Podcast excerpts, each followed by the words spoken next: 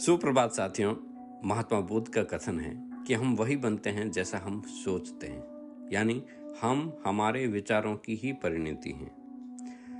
साथियों, मुझे विश्वास है कि जो व्यक्ति विचार शक्ति का इस्तेमाल करना जानता है, वह खुद को जैसा चाहे वैसा बना सकता है। इतनी ताकत है विचारों के अंदर। हर इंसान अपना भाग्य खुद तय कर सकता है, अपने विचारों को बदलकर। मुझे विश्वास है कि मन सिर्फ़ शरीर को ही नियंत्रित नहीं कर, करता, बल्कि नकारात्मकता की जगह, सकारात्मक विचार रखकर इंसान माहौल, भाग्य और परिस्थितियों को भी बदल सकता है।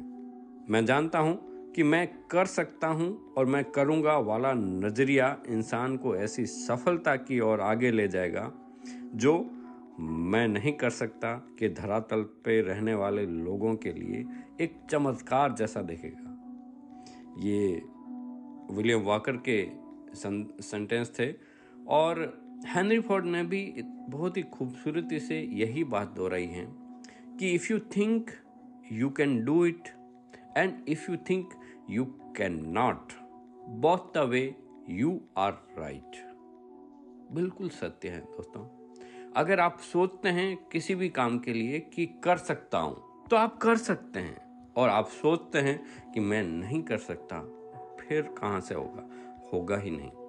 तो कितना सरल नियम है, विचारों की शक्ति का इस्तेमाल करके हर इंसान अपना भाग्य परिस्थिति बदल सकता है।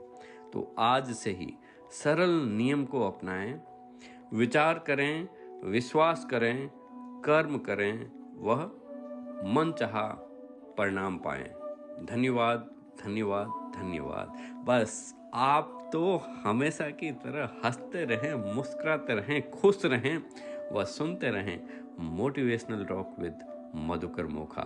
धन्यवाद धन्यवाद धन्यवाद।